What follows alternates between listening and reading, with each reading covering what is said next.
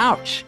Most times babies bite out of curiosity more than anger, and overreacting can actually reinforce their behavior. Good day and thank you for joining us for the Focus on the Family Minute.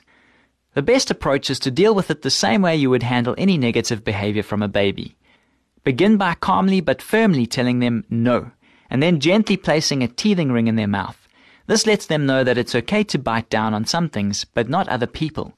Be consistent and the behavior should stop within a few days. If it doesn't, you need to take more drastic measures like disciplining them with a short timeout.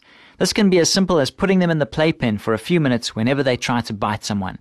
Be sure you say no to them so they'll make the connection between biting and the timeout. If they scream or cry, ignore the behavior. Picking them up will only reinforce tantrums.